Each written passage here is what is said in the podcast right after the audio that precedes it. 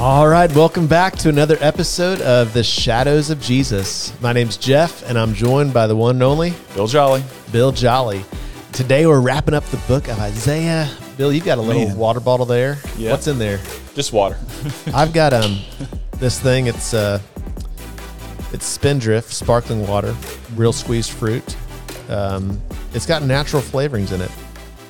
Um, do you know what Castorium is? I don't. It doesn't sound natural. Yeah, so natural flavorings, apparently Castorium is included in that. Starbucks uses it in some of their flavorings. Ben and Jerry's ice cream, vanilla extract, fake vanilla. Uh-huh. Um, it's, it's, is, it, it's, is it expressed from beavers? Yes, it comes oh, from the, the back end of a beaver. No, and, no, uh, no, so no. Someone has tried to steal my joy for drinking non-regular water, but this fancy water, and I'm I'm just going to accept... Except beaver. The, it's natural, I guess. It's natural. If you want to, it's natural beaver. Natural. Right there. Great. So, I'm not sure if this has Castorium in it or not. It does have natural flavoring, though. Okay. So. Interesting. Anyways, well, today, we're wrapping up the book of Isaiah, and um, we're covering chapters forty through sixty-six. Mm-hmm. A ton of stuff in there. I don't think we can just go chapter by chapter like we've done in the past. Mm-hmm. So what I thought we'd do today is really kind of let's make sure we zero in on some of the big themes. Yeah. And then maybe with a few chapters, we'll kind of zero in on some stuff that really stood out to us. Yeah, that, I think that, that's good. And as people are reading through Isaiah, just kind of keep in mind, it, it really, it is like an anthology of different, have to explain what anthology like is. A collection of okay. different, uh, um, Uh, prophetic words, oracles that he has. And so there's, you know, there's parts of it that you can read and you could just focus in on those, those key chapters. And we're going to ha- outline some of those uh, yeah. today. And I think that'll be helpful to you. A good deal. Yeah. All right. So from chapters one to thirty-nine, there's been consistent themes of judgment with a little hope sprinkled in every now and again, mm-hmm. like lots of confrontation, not a lot of hope. Just a little. Just a little hope. Yeah. Um, in chapter thirty-nine, Isaiah isn't, what's that, what's Isaiah anticipating? Judah's exile to Babylon. Yeah. And then in yeah. chapter forty, it's like, boom, yeah. they're in it. Yes. They're in exile. So now, um, what what do God's people need in exile? Do they need more judgment? They've been judged. Yeah. They've been warned. They've had yeah. the woes. Yeah. So what do they need now? They need comfort. Comfort. All right. So read chapter forty, verse one. I heard it says I heard a bad joke about this one time. Come, oh. comfort ye, comfort ye, my people. And someone thought that they were the Lord was they were just hearing this read, and they thought that the Lord was inviting them to come have some tea. Oh, because that com, was the, comfort ye. Yes, got it. Terrible. So, it was terrible. I was uh, so anyway, I know. Sorry about that. I was like, why are you laughing? Forty. No, this is great. This is beautiful, and this is the big one of the biggest transitions in the book to yeah. be aware of when you're reading through. When you go from thirty-nine to forty. This is where he starts to speak to them. Yeah. And uh, so and he says this, comfort, comfort my people, says your God. Mm. Yeah, speak tenderly to Jerusalem, cry to her. Um, so now as we get into chapters forty through fifty-five, we're going to see themes of comfort, deliverance, um, the revelation of God's glory. It's going to explode onto the scene. And we're also going to see this, this theme of servanthood.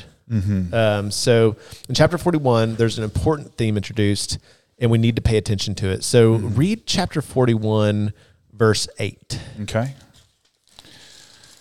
So forty-one, verse eight. But you, Israel, my servant Jacob, whom I have chosen, the offspring of Abraham, my friend, you whom I took from the ends of the earth and called from its farthest corners, saying to you, you are my servant. I've chosen you and not cast you off. Yeah. Uh, So in chapter forty-one, verse eight, who's the servant? In Israel. Israel. Yeah. Okay, yeah. So the theme of servant has been introduced. It's a major theme in the section.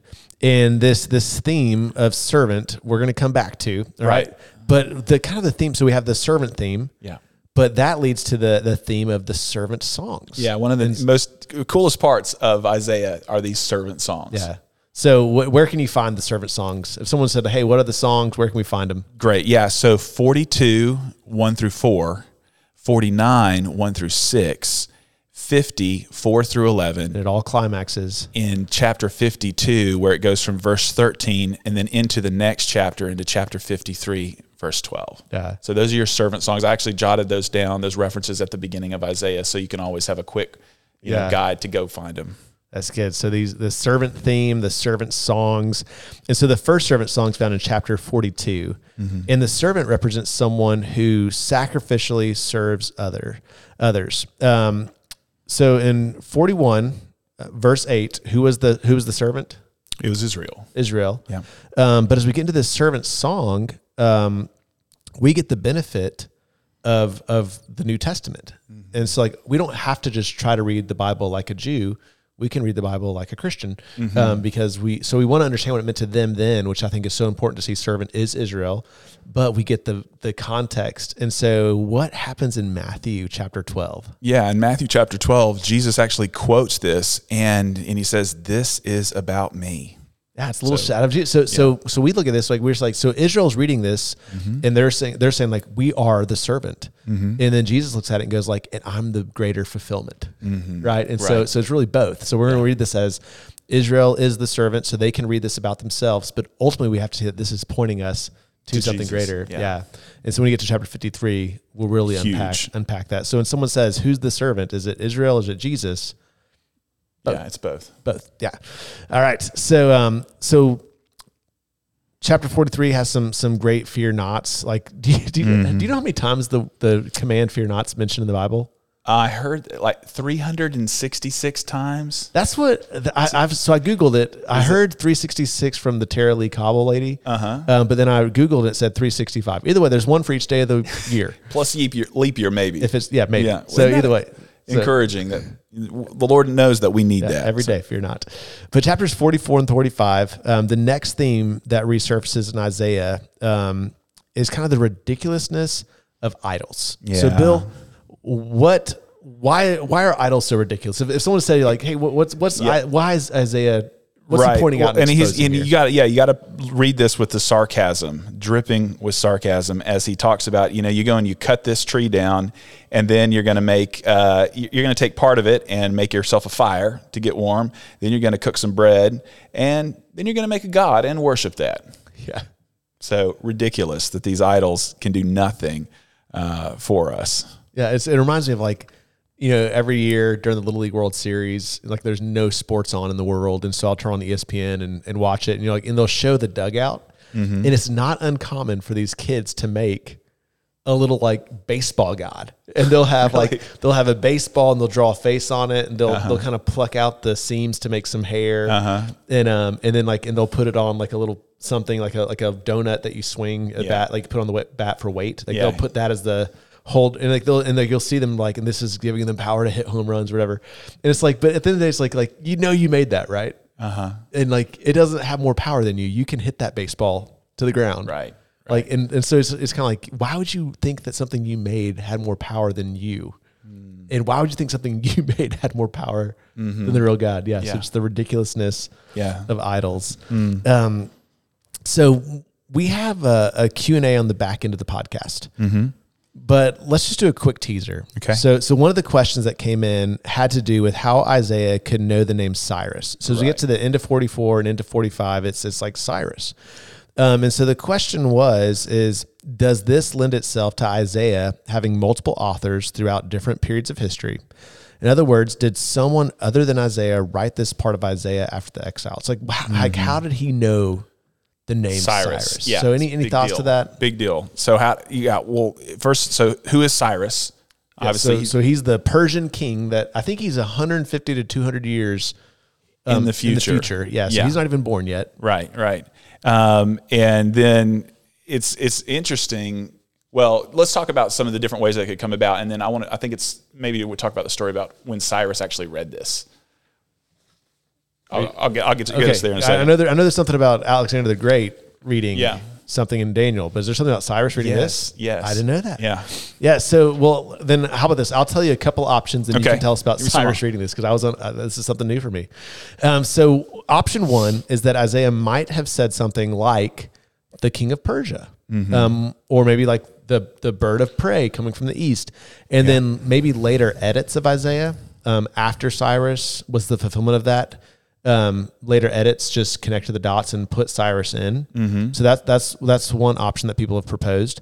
Another is that Isaiah was written by multiple authors and mm-hmm. this part was written after Persia conquered Babylon, which means it was what's known as prophecy after the fact. Mm-hmm. So that means someone later wrote um, under the kind of the idea of being Isaiah, yeah. um, but wrote after the fact and trying to make it look like this was past when it was actually present. Right. And then option three is that God gave Isaiah foreknowledge of mm-hmm. Cyrus before King Cyrus ever was. Yeah. So I I I land on option three. Mm-hmm. Probably could be. probably could be okay with option one. Like I, I if I've always presented some good evidence that showed later copies of Isaiah with a different name there. Like mm-hmm. I, I would, it wouldn't rock me too much. I lean against option two personally, but, um, but it doesn't, it's not going to affect my fellowship with a Christian if they hold a different position there. But yeah, it would, it, I would, th- for option two, that it was written by multiple authors after the fact, it would, um, I, I think it could come across it, to me, it would come across as disingenuous. You know, yeah. that he's not actually seeing these things take place. But, yeah, that's so. what we talked about last week. Yeah, so, same yeah, so idea. Tell, tell me about Cyrus. Well, it was the same kind of a similar story that he, when he, he came and he, he he was he read these prophecies about himself. And he was like, "What in the world?" And it like he was pretty taken aback. Yeah. Uh, when he came across them, so similar. Okay, yeah, like, yeah. Isn't that wild? Yeah. So when we get to Daniel, it'll be real crazy when yeah. we talk about that because I know Alexander the Great. Yeah. Right. Basically, the high priest read him.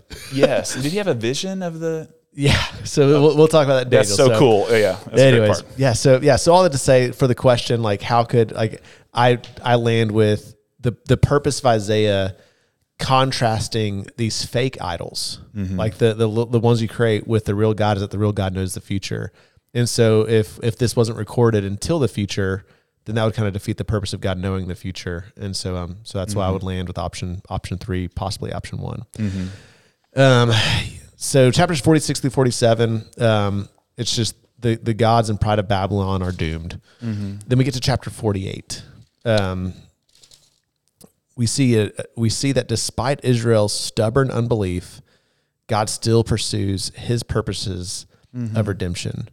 And so for me, like Bill, I I, I love verse sixteen, mm-hmm. and this was a verse for me that like really rocked my world when I was in seminary.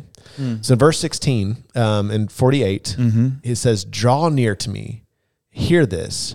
From the beginning, I have not spoken in secret." So the question is, is, is who's speaking? Mm. Mm-hmm. Well, if we back up to verse twelve, who's, who's yeah, speaking? It's still God. It's, it's God. God. Okay, yeah. So God's speaking. It says, "From the time it came to be, I have been there." So, so who is this? God speaking. Still God.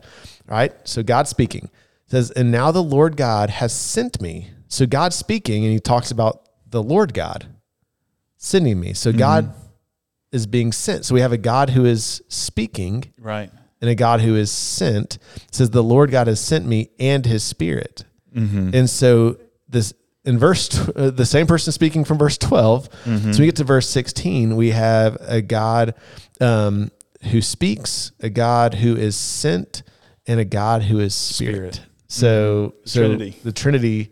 Right present there. In the Old Testament. So when we when we talk about the Trinity and people think like, well, is this just a New Testament concept? Mm-hmm. Um, this is one of many examples in the Old Testament of we see we, us seeing God yeah. three in one. So if you don't have verse sixteen underlined in your Bible, mm. that's a that's a good proof text for how how God has expressed himself as Trinity even mm-hmm. in the Old Testament. It's good. So good. Anything else in those chapters that stand out to you? Uh, you know, he talks about I'm doing this for my sake. Over and over again, oh, the yeah. Lord, you know, that that's just, his glory is the purpose of what he's doing. And, um, and, and isn't it good that God's highest end is his own glory, not ours, yeah. that we're not the center of the universe, that he is, and that it's right and it's good and it's for our good and joy that the most amazing person in the universe is making sure that he stays at the center of it. Yeah. That was one of the hardest concepts for me to grasp when I was, Um, early twenties was is God egotistical? Yeah, just the the hedonism, like Christian hedonism, uh-huh. and the pleasures of God, and really like feel like God has to be about Himself, mm-hmm. and uh, and just re- that was just such a hard concept for me to wrestle through, but it really shaped so much of my theology mm-hmm. over about three years of not liking it. Eventually, getting to the point of being like, yes, God does this for His sake, for His glory, and that is His number one method of operation because anything else would make him idolatrous. Yeah, and it's it's just really good. It's yeah. really good when the best is is held up and, and placed yeah, yeah. in the center. So nice. Yeah, so chapter um forty chapters forty nine through fifty two A. Mm-hmm. The first half of fifty two. It's the second servant song. Mm-hmm. All right. So So the question is like, is the servant Israel or Jesus? We would say both, both. And I, and I love um, that what we see is that in verse three, the servant is one hundred percent Israel. Mm-hmm. But in verse five, the servant is distinguished from Israel. Mm. It's a singular person mm-hmm. who's going to restore Israel. Mm. And so we kind of see that. It's like, so as you're reading this, if you're, if it's just Israel, verse five gets really confusing because it's like, wait, this seems like there's a, a single deliverer. And that's why we continue to see like the deliverer being the Holy One yeah. of Israel, singular. And in verse six, this singular servant does two things. So what does the servant do? He restores Israel mm-hmm. and he extends this salvation beyond Israel to the ends of the earth. Yes, yeah, so that's like another theme that we see yes. in Isaiah. Is salvation was never meant just for one right. people group, for one nation. It was yes. always, and we see that going all the way, all the way back to Genesis. Yeah. So, yeah, good. Yeah. So all these servant songs. Shadows of Jesus. Shadows of Jesus. Mm-hmm. Um, all right. We're about to get into the really good, like the, the climax mm-hmm. servant song. Any okay. other thoughts on those chapters before we jump into fifty-three, fifty-two, fifty-three? I'm good. So we're doing this. Mm-hmm. We're going. Let's do it. All right. So, um, oh yeah, I'll, I've got one other thing to say. Okay. I got, I got one too from chapter fifty. Great. Get a second. Yeah. So, well, fifty-two, I, I love verse seven. How yeah. beautiful upon the mountains are the feet yes. of him who brings good news, right. um, who publishes peace, who brings good news of happiness, who publishes salvation, who says to Zion, your God reigns. Mm-hmm. So where do we see that cited in the New Testament? Yeah, in Romans ten. Yeah, Romans yeah. ten, fifteen with Paul talking about the, the the need for us to go and preach the gospel. Share the message. Yeah, so what did you, what did you have from yeah, fifty? That was good. Okay, so in fifty, there's another one of the servant songs. And this, I've always felt so clearly, like this is Jesus singing. Yeah. Wow. Okay. If you got to hear Jesus sing, and I, and Isaiah, you know, apparently he, he, you know, had these revelations of Jesus, these visions, and, and John writes about this, that Isaiah saw his glory.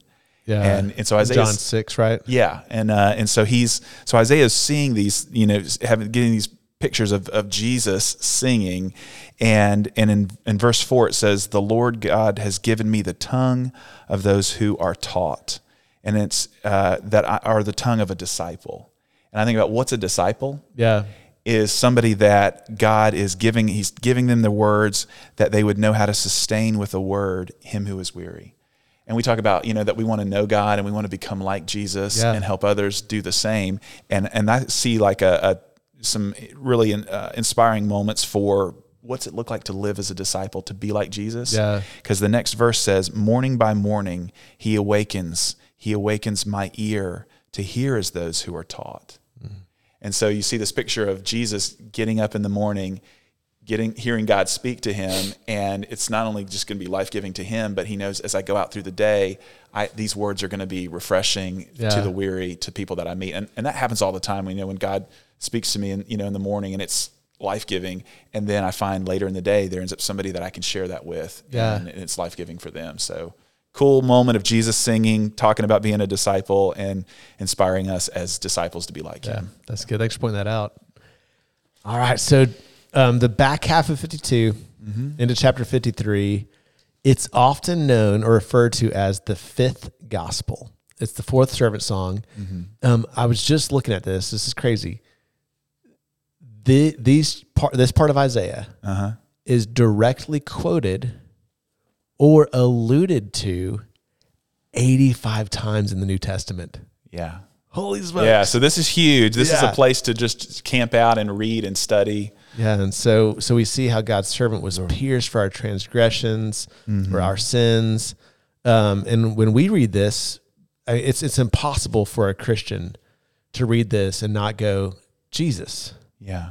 But we talked about how Israel, they would read this and think, us uh-huh. we're, we're like we are the servant. And so I think like so you definitely can see like for the original audience mm. they're thinking like as a nation we've suffered, there's nothing special about us mm-hmm. you know um, that people would look at us and be impressed, like we're small and insignificant, other nations have destroyed and rejected us mm. we've been crushed because of our sin um but God's going to use us to save others. So like so we definitely see that, but it's it still feels so incomplete of what this servant's going to do that's beyond what Israel yes. is. And so, and, and, and so specific to what literally happened to Jesus oh, that it's like yeah. point by point by point. Wow. This is just a perfect description of, yeah. of what he did, what the crucifixion was I like. I love, like, Jesus quotes this passage um, as he's being betrayed, mm-hmm. right? Mm-hmm. Philip the evangelist uses this passage to lead the Ethiopian eunuch to Christ. Mm-hmm. Um, Peter in First Peter um, uses this when he says, by his wounds we have been healed. Mm-hmm. Um, what are some other things that stood out to you from this passage? Yeah. Um, One of this hit me uh, the line as you as you keep on. It, well, he says he was pierced for our transgressions in verse five. He was crushed for our iniquities, and uh, and then as you go down in verse ten, it says it was the will of the Lord to crush him. Yeah, that was just uh, that the the weight of that that it that it was that God did was he that was part of his plan, and yeah. that Jesus willingly submitted to it. Um, but what uh, it just is, it's so humbling for us to say that the Father, it was his will to crush him. Yeah. Uh, and Jesus submitted to that. And, um, and, and, and, you know, too, when you think about this, and I mean, we use the word, we use the penal substitution, which is a crazy phrase. Yeah. Uh, I don't really like the way it sounds, but I love what it means yeah. and what it stands for. And um, when I was doing seminary, uh, they got it. One of the first things they had us read was a book called Pierced for Our Transgressions. Yeah.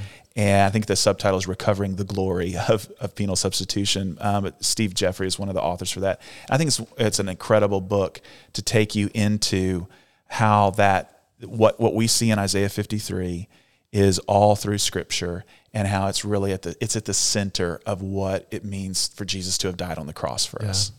Um, That's huge. And I think it also, as we, if we could backtrack and just kind of, in a time, go back to when we were going through Leviticus and the Day of Atonement. Yes. Seeing so much of this. And so you see the lamb, yeah. you know, going through from, from Exodus, I mean, from Isaac mm-hmm. almost getting sacrificed yeah. to the, the Passover lamb, to the sacrificial system, the Day of Atonement. Yeah. And now towards, and it's, it's this wonderful, it's, the, it's so, uh, this theme that, that just, it melts your heart mm-hmm. when you really think about the significance of it. And I think it's important to address it because there, because there are voices, you know, contemporary voices that are um, calling what this, call, is this, is God about divine uh, child abuse? Yeah. Um, is the atonement, what, what's really going on? Is this, is this really central to it?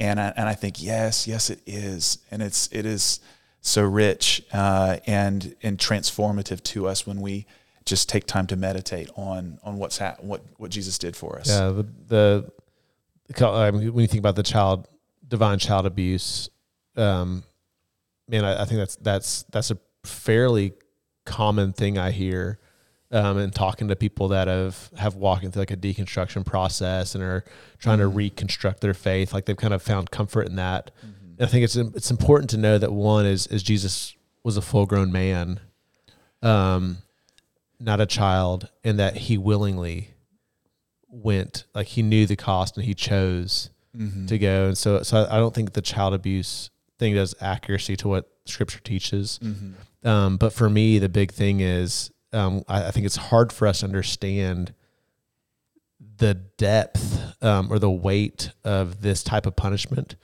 Um, it seems so extreme to us. Mm-hmm. Um, and I think for, for me, God has really laid it on my, my spirit to understand, like, if I minimize this, I minimize his love. Yeah. And so the bigger I understand the weight of what my sin deserves, mm-hmm. like the, the truth is like that God's love is bigger. Yeah. And so it's so like, I hate to go there and think about the depth of this, mm-hmm. but then the the only option is to see that God's love is bigger. And mm-hmm. so I don't want to minimize God's love by minimizing his wrath. Mm-hmm. Um, so, yeah, that's yeah. good. That's good. Yeah. What a chapter. And so read, yeah, read it again and again and again. Like that's mm-hmm. a, a great thing to come back to. So, so like I said, so um, descriptive of exactly what Jesus went through. Um, so chapters forty-four through fifty-five, this, this kind of wraps up um, this section on the, with the servant theme, mm-hmm. and we see God's everlasting love and compassion towards his people. Mm-hmm. And some verses that are just really good for me, um, that stood out to me, or one is, is verses eight and nine, where it talks about, um, like God's ways are higher than our ways. Mm-hmm. Um, I'll, I'll be honest. I've probably used that verse out of context a lot because, okay. because I think like when we think like just God's mysterious, you know, yeah. and the context of it is the way that God saves makes no sense. Mm. Like, mm-hmm. like, why would God save rebellious people? Why mm-hmm. would God send his son yeah. to die in our place? Like yeah. his perfect son for sinful people. And, and like, as we look at this, like, like God's grace is scandalous. God's grace is, is so good. It's yeah. like, it's like, and so, and so what we should be thinking is like this, that this doesn't make sense. And when we say it, like God says, my ways are higher than your ways. Right. My thoughts aren't your thoughts. And so, yes. so the context of this is basically just when it comes to salvation, not just God being mysterious, but yeah. But so anyways, I, just, I, mean, I, think, I love, yeah. So read it in context. He will abundantly pardon. He will abundantly pardon. Let the wicked forsake their way because he's going to abundantly pardon. And that's what he's like. Yeah. Um, And then verse eleven is just so central for me week in and week out of whenever whenever I preach mm-hmm. or whenever we're doing what we're doing now, teaching. Right. What does it say? Right. So shall my word be that goes out from my mouth. It shall not return to me empty, but it shall accomplish that which I purpose and shall succeed in the thing for which I sent it. Yeah. So just God, God's word's not going to come back void. Mm-hmm. Um Anything else in those chapters before we close this thing out, going into chapters fifty-five through sixty-six? Yeah, that's good. All right, so after we get through the servant songs, we get the, the final big section from fifty-five to sixty-six.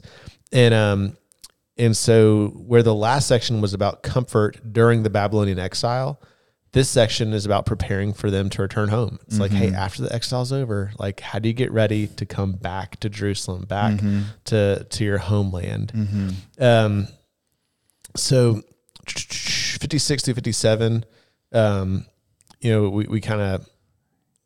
Got see, one of my favorite verses in there. What do you got in, in there? In fifty-six, uh, verse seven, he says, these I will bring to my holy mountain and make them joyful in my house of prayer. Yeah. And my and then he goes on to say, my house should be called a house of prayer for all peoples. I love that. All peoples. All peoples. Everybody's yeah. being welcomed in. And he specifically, if you re, you know, go back into the context, he, he talks about even uh, eunuchs.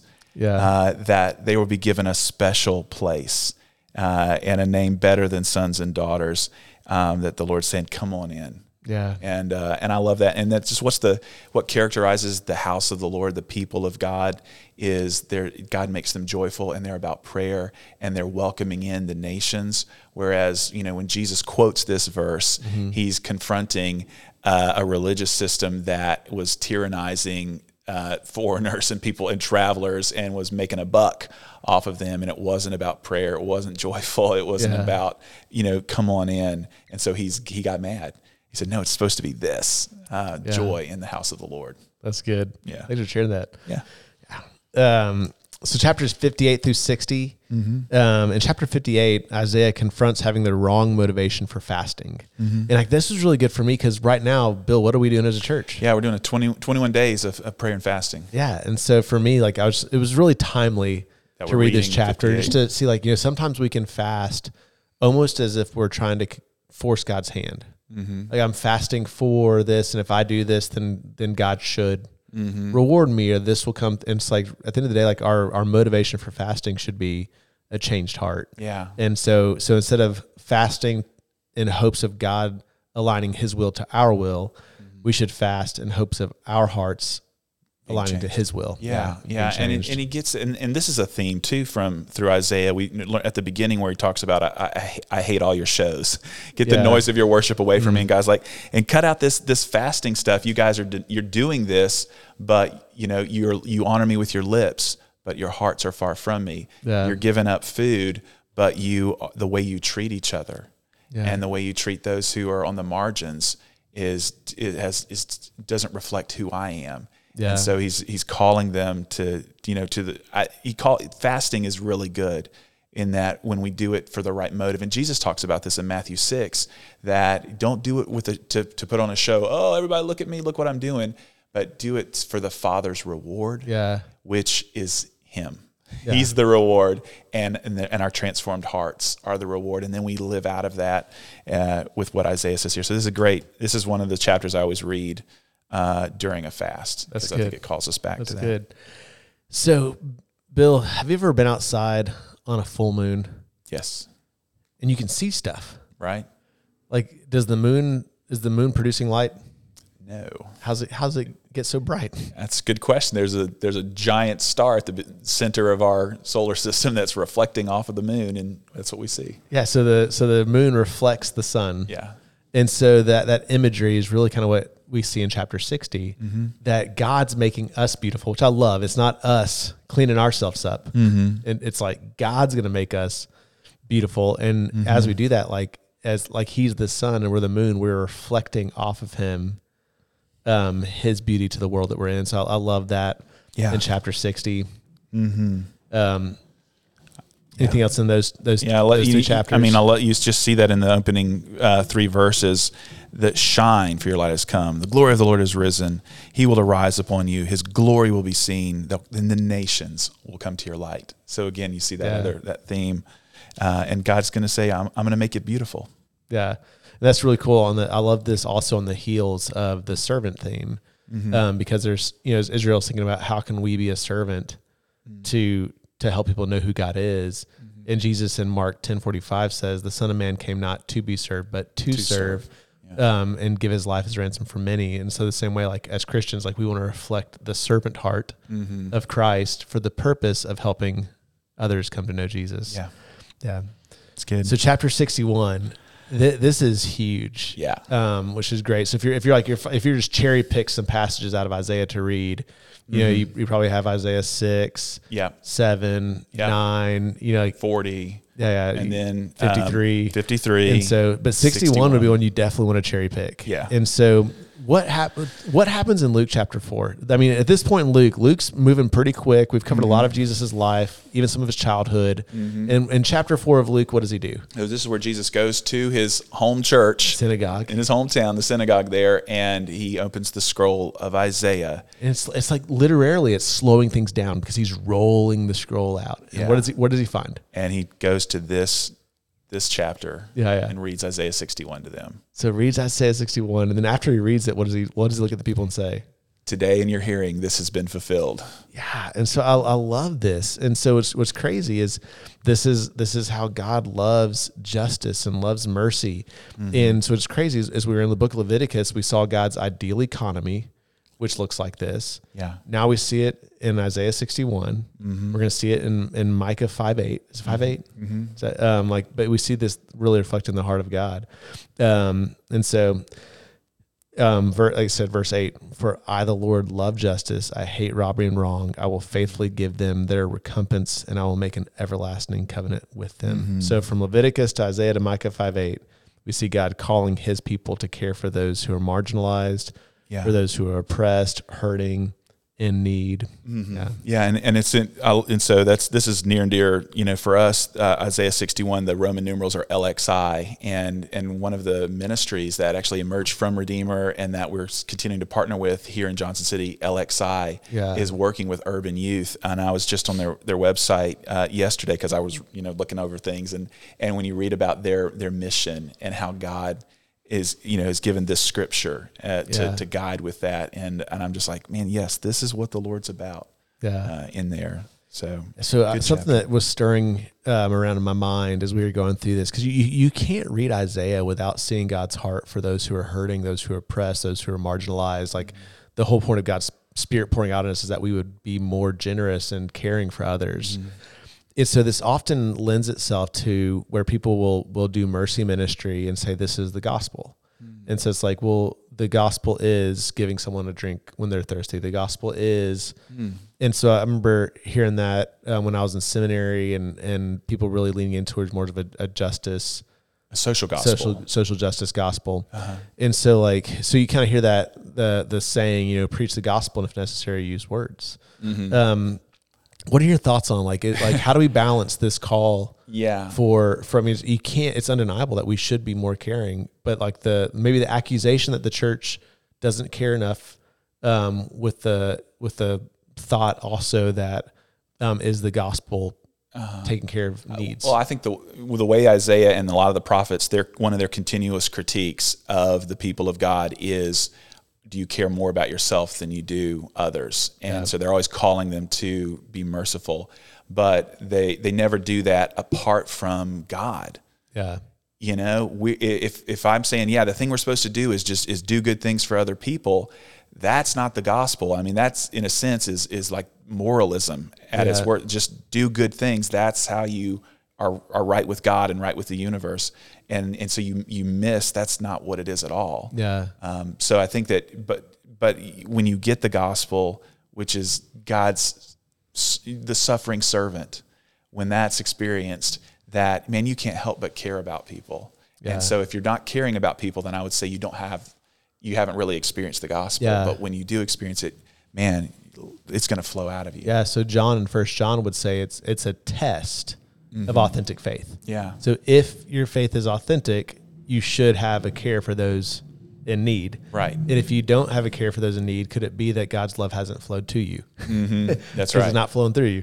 Um, and so, yeah, so I, I love that. Just to, to think through, and what's crazy is, is if you ever want to go down a rabbit trail, there's a story of Billy Graham and John Stott, um, and so they're they're trying to to preach the gospel to to the, every end of the earth mm. to fulfill the Great Commission. Yeah, and Billy Graham is saying we've got to preach the gospel, and once we preach it, we got to move on to the next place. Uh-huh. And John Stott was like, "But look at these people! Like they don't have housings. They're they're hungry. Mm-hmm. They're they're thirsty. Like we've got to care for them." And Billy Graham's like, "The greatest need is their spiritual need."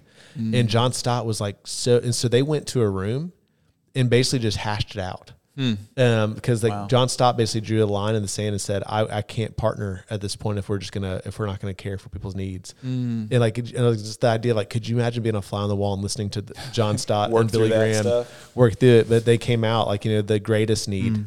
is our spiritual need, but God still cares about physical needs. Mm-hmm. It, uh, so I think the, like we we have to realize like the greatest need is communicating the truth of the gospel that we are sinners, we have separated ourselves from God.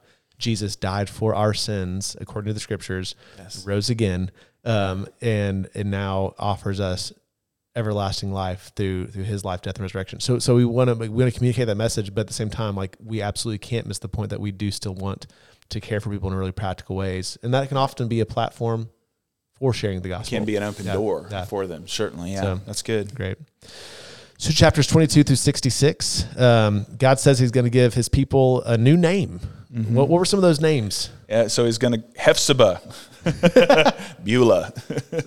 uh, that, uh, interesting. There's, a, there's uh, Beulah meaning... Uh, which was uh, to be married, and then my delight is in her. Instead of having the names of forsaken and desolate, yeah, uh, they, he gives new names. Yeah, I love it. It's like my delight is in her, the holy people, the redeemed of the Lord, mm-hmm. sought out, a city not forgotten, are all names mm. given to Israel. Um, and so the imagery um, in this is is God rejoicing over his people like a bridegroom rejoices over the bride. Yeah. So like, Bill, what were you like when Lindsay was coming down dude, that aisle? Well, I was crying and I was just, I mean, I was just thrilled with, I mean, she was just the girl of my dreams. Yeah. And, and I just couldn't believe that this was happening.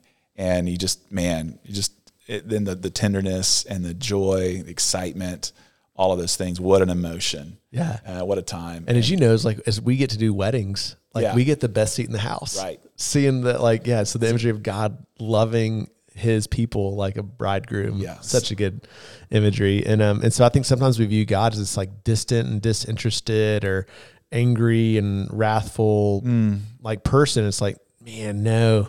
Yeah. Like in Christ, God looks at us and he's like, you're my beloved, you're yes. my child, you're my, you're my daughter. My yeah. delight is in her. You're the my holy people. You're my redeemed. You're sought out. Right. Um, yeah. You're not forgotten. And mm-hmm. like, and so realizing that God is, God is in pursuit of our hearts. Mm-hmm. Good. And, and it's, I mean, a shadow of Jesus, you know, as the church is called the bride of Christ. Yeah. And so we, we see that bridal language, you know, used in different places throughout the Old Testament, pointing towards, yeah. towards what, towards Jesus. Yeah, then chapters um, sixty-five and sixty-six, mm-hmm. it wrap up the whole book. Really, I would say sixty-three through sixty-six, and there's there's two options, mm-hmm. right? Like we can we can humble ourselves and seek God, mm. and experience His blessings in this new heavens and new earth, mm-hmm. or we can persist in arrogance and experience His judgment. And so, at the end of the day, like there's there's two options for us in relation to, to God's goodness and his love and his grace, mm-hmm. um, his, his woes and his warnings, his comfort and everything in between. We, we can either humble ourselves and experience the blessings to come in this new heaven and new earth, or we can just be like, you know what, I don't think I need God. And I mean, the truth is, is we'll experience judgment if yeah. that's our stance. So. Yeah. Yeah. And they are there. I mean, honestly, when you read it, they're fearful, uh, they're sobering. Um, and, and yet then you, you see the, the beauty of what God is wanting to do with making yeah. new heavens and new earth in yeah. there. Um, yeah, so we've seen, um, a lot of good stuff in Isaiah, a lot of shadows of Jesus that we kind of unpacked throughout this particular podcast instead of saving it for the end. Mm-hmm. But a couple of the questions that came in this week, and I'm just, I'm thankful that questions came in. Uh-huh. I was like, is anybody still with us in uh-huh. reading? And God was like, yes, people are still with you. So one, one question from um, chapter forty-five, verse twenty-five is, is all of Israel going to be saved? Like, so mm-hmm. when we look at like, they'll all be justified. They'll all be made righteous. Like, mm-hmm. and so if someone said, Bill, um, I was at a, you know, John Hagee church, and they'd said that all of Israel is going to, going to be in heaven. What, what would you say to that? Well, I, I mean, Romans nine, six says that not everyone who is ethnically born a Jew is part of God's chosen people. So there is a physical Israel. There's that, that, that are people that are genetically linked. Um, and, but there is also, there's a spiritual Israel that is, that describes everyone who is saved through faith in Jesus. Uh, yeah. And so that's, So I, I would say that's your answer. Yeah. So so not every person who's a descendant of Abraham will be saved. Mm-hmm. Um, it seems like right now, historically, in our historical setting, um, that there is very few Jews coming to Christ, but there are some. Mm-hmm. And that it, it seems to me, um, in reading Romans, that before Jesus comes again, we'll probably see mass revival. Yeah. Um, so okay. there'll be a day we'll see a lot of Jews. But right now it's like a trickle. Mm-hmm. Um But there's going to be a significant event. I, I, that's how I've always read yeah. that. So yeah, but not everyone is part of spiritual Israel, right? Um, so the other one is like, what do we do with God creating calamity? Mm-hmm. And so like, it, I, I've, we might say things like, you know, God doesn't create evil.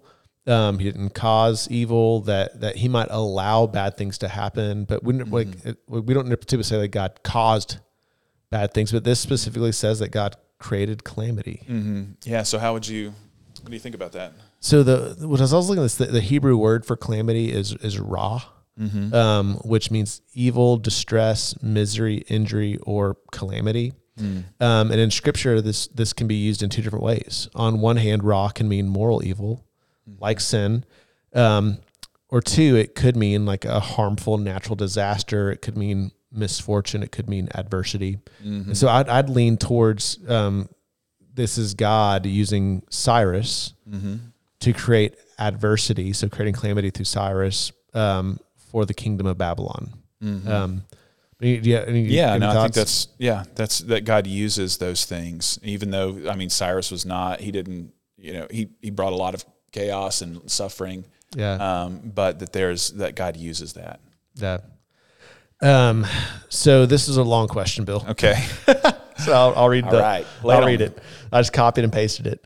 Um, Isaiah forty-six, ten to eleven says, declaring the end from the beginning and from ancient times, things not yet done, saying, my counsel shall stand and I will accomplish all my purpose.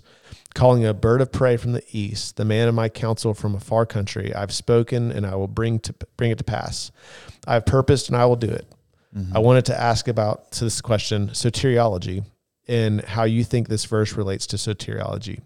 This also reminds me of Romans nine and the potter. Isaiah um, also used a lot of potter imagery in the past couple of chapters. Um, I would like to hear y'all's stance on soteriology and okay. how you think it relates to this verse, especially in relation to whether God predestines the elect and non-elect. Okay, good. So, so a question about soteriology, which means how you understand the the, the mechanics of salvation. Yeah, yeah. So, uh, so if someone's like... Definitely a nerdy a word for yeah. us that we we get into these kind of words, like soteriology, pneumatology, eschatology, yeah, all so the ologies. What's, what, what are like, if someone just said, like, what are the two biggest camps in the soteriology debate? Sure, so Arminianism and Calvinism are traditionally described as the, right, those so, two camps. So these positions long transcend... Are the the Calvin? Yeah, like yeah. Like I mean, we go back to like all the way back to Augustine or yeah. Augustine, however you want to pronounce his They're name. They're wrestling with the like same this, the same concepts: God's sovereignty and man's free will. Yeah, the the big question, like if way oversimplified, obviously, where mm-hmm. is like, do we choose God or does God choose us? Mm-hmm. And so for me, like when I look at this verse, like I, I particularly, I was like, I was like, I don't know if I, I really think soteriology or even salvation as I'm looking at this verse. Mm-hmm. Um, I, I tend to see this being a foretelling of the coming of Cyrus as the bird of prey. The focus there. Um, and yeah. so it also shows how God will accomplish his purposes. Yeah.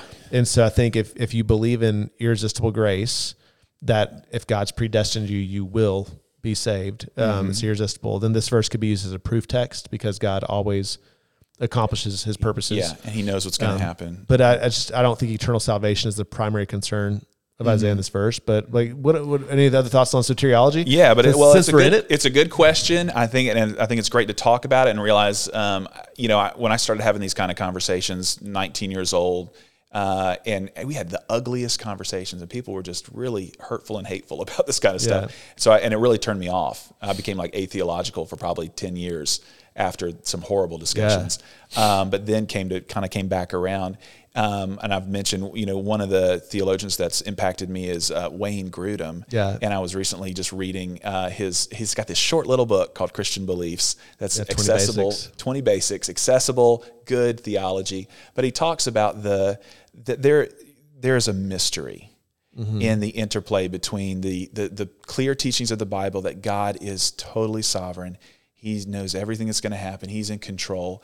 And then there's also, and then also that man, our choices matter. Yeah. And that we have, you know, that we can choose, and that there is, in the way that those things interact, there is some mystery to them. Yeah. But, you know, I would, you know, I would land with, you know, the, this, the, the doctrines of grace, mm. uh, you know, which are uh, often called Calvinism. Yeah. yeah. Uh, and that's what I, I know. It's the term Calvinism. I feel like it's, it's, been thrown around, abused, and used. That's like, it's really hard because people have so many thoughts when they hear that word. Mm-hmm. It's like, so who knows what someone means yeah, by yeah, it? So it's like, yeah. it's the whole, the whole, the whole, whenever you're talking to someone, like you have to define your terms. Like, mm-hmm. what do you mean by that? Yeah. Yeah. you know? Um, and so, yeah, for, for me, um, one is I, I do think there's a great mystery. Um, our choices absolutely matter. Mm-hmm. When I was in high school, I, I was excelling at physics randomly. And um and I remember talking to my professor, and like we had a lot of conversations, and and I'll never forget this. He said, "Jeff, do you know what the definition of a paradox is?"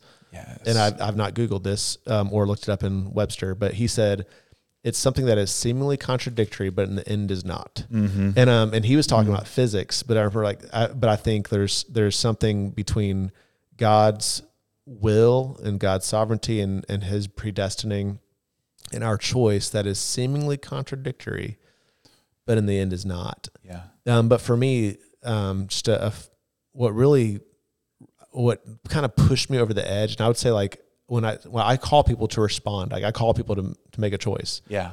Um, but my confidence is in God. Like, so I don't leave thinking, did I do a good enough job? Like, because uh-huh. I, I truly believe like if God's called them, they will respond. And so my my trust is in His saving grace, not my ability to mm-hmm.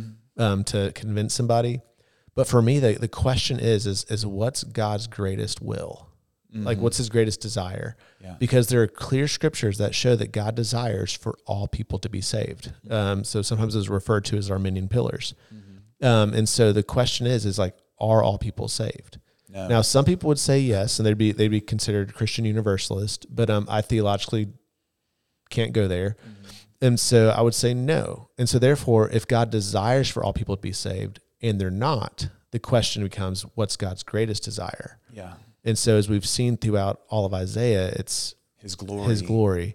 Yeah. And so I would say God's greatest desire is for His glory. And so then I get to Romans nine, and I would say there's something about some people receiving mercy and some people receiving justice that enables those who receive mercy to to glorify God as He deserves to be glorified. Brings, yeah. Um, I don't fully understand it, but it's about God's glory. Um, mm-hmm. And so, so for me, like, I'm like there, God's greatest desire is, is His glory above mm-hmm. our free will. Yeah. And, um, and so, so I, and like I said, years of wrestling and, um, and that that's, that's, so yeah. I'd say backed into a corner, that's where I'm going to stand. Yeah. Um, but I live in the mystery. Right. so, right. Yeah. And I, yeah. and I think that, I, I think it's important to, I'll appreciate this person sending in this question just to be able to hear our thoughts and have some conversation. Cause that's yeah. one of the best things is like, let me hear where you're coming from. Um, and I think of, uh, Ephesians two, Ephesians one. And when it says in uh, verse four and then into five, it says, in love, he predestined us for adoption as sons through Jesus Christ. And when I, when, you know, when I when I read that, oh, there's that predestination word, but what comes before it? In love. Yeah. And and you're seeing God's heart through this. That it's not this cold, mechanical, logical system that we've yeah. come up with to explain salvation, but that it's actually based in like we, we understand God's great love, His great mercy, and and His His desire for His glory, and that somehow that's being ex- expressed through election. Yeah. So, yeah, yeah. so to me, that it warms that up yeah, and we, softens that. that. That's that's so so good to hear. And um, at the end of the day, um, we all we all have to believe in predestination because it's in the Bible. like, like the so, word's in there. So, so yeah, if people say, "Do you believe in predestination?" Like every Christian has to say yes. It's, well, what do you believe about predestination? Uh-huh. So there's different views. You yeah. you have. Um, Um, Pelagianism, semi-Pelagianism, like you right. know. And so, if, if you ever want to geek out, YouTube R C Sproul, um, predestination, okay. and uh, it's about a fifty minute. And it's I mean it's old. He's on a chalkboard. Uh-huh. He's got his sports coat on, his raspy, smoky voice, and and he just unpacks the historical views between the two camps. And like, and like it's it's just such a such a great teaching on the subject. So Good. If you want to geek out, go listen to R C Sproul teach on it. So. Nice. Nice. Well, Bill, that wraps up Isaiah. Woo! Now we're about to start hitting multiple prophets. Yes. At the same time. So make sure you look at your reading plan to know what we're reading, and mm. we'll be back. Actually, I won't be here next week. I'll be at a cohort, so okay. you got to find a co-host. I will find a co-host. Beware, look out. How All right. How are we going to so roll? I'll be back in two weeks. You'll be back next week. Looking forward All to right. it. Sounds good. All right. Signing off.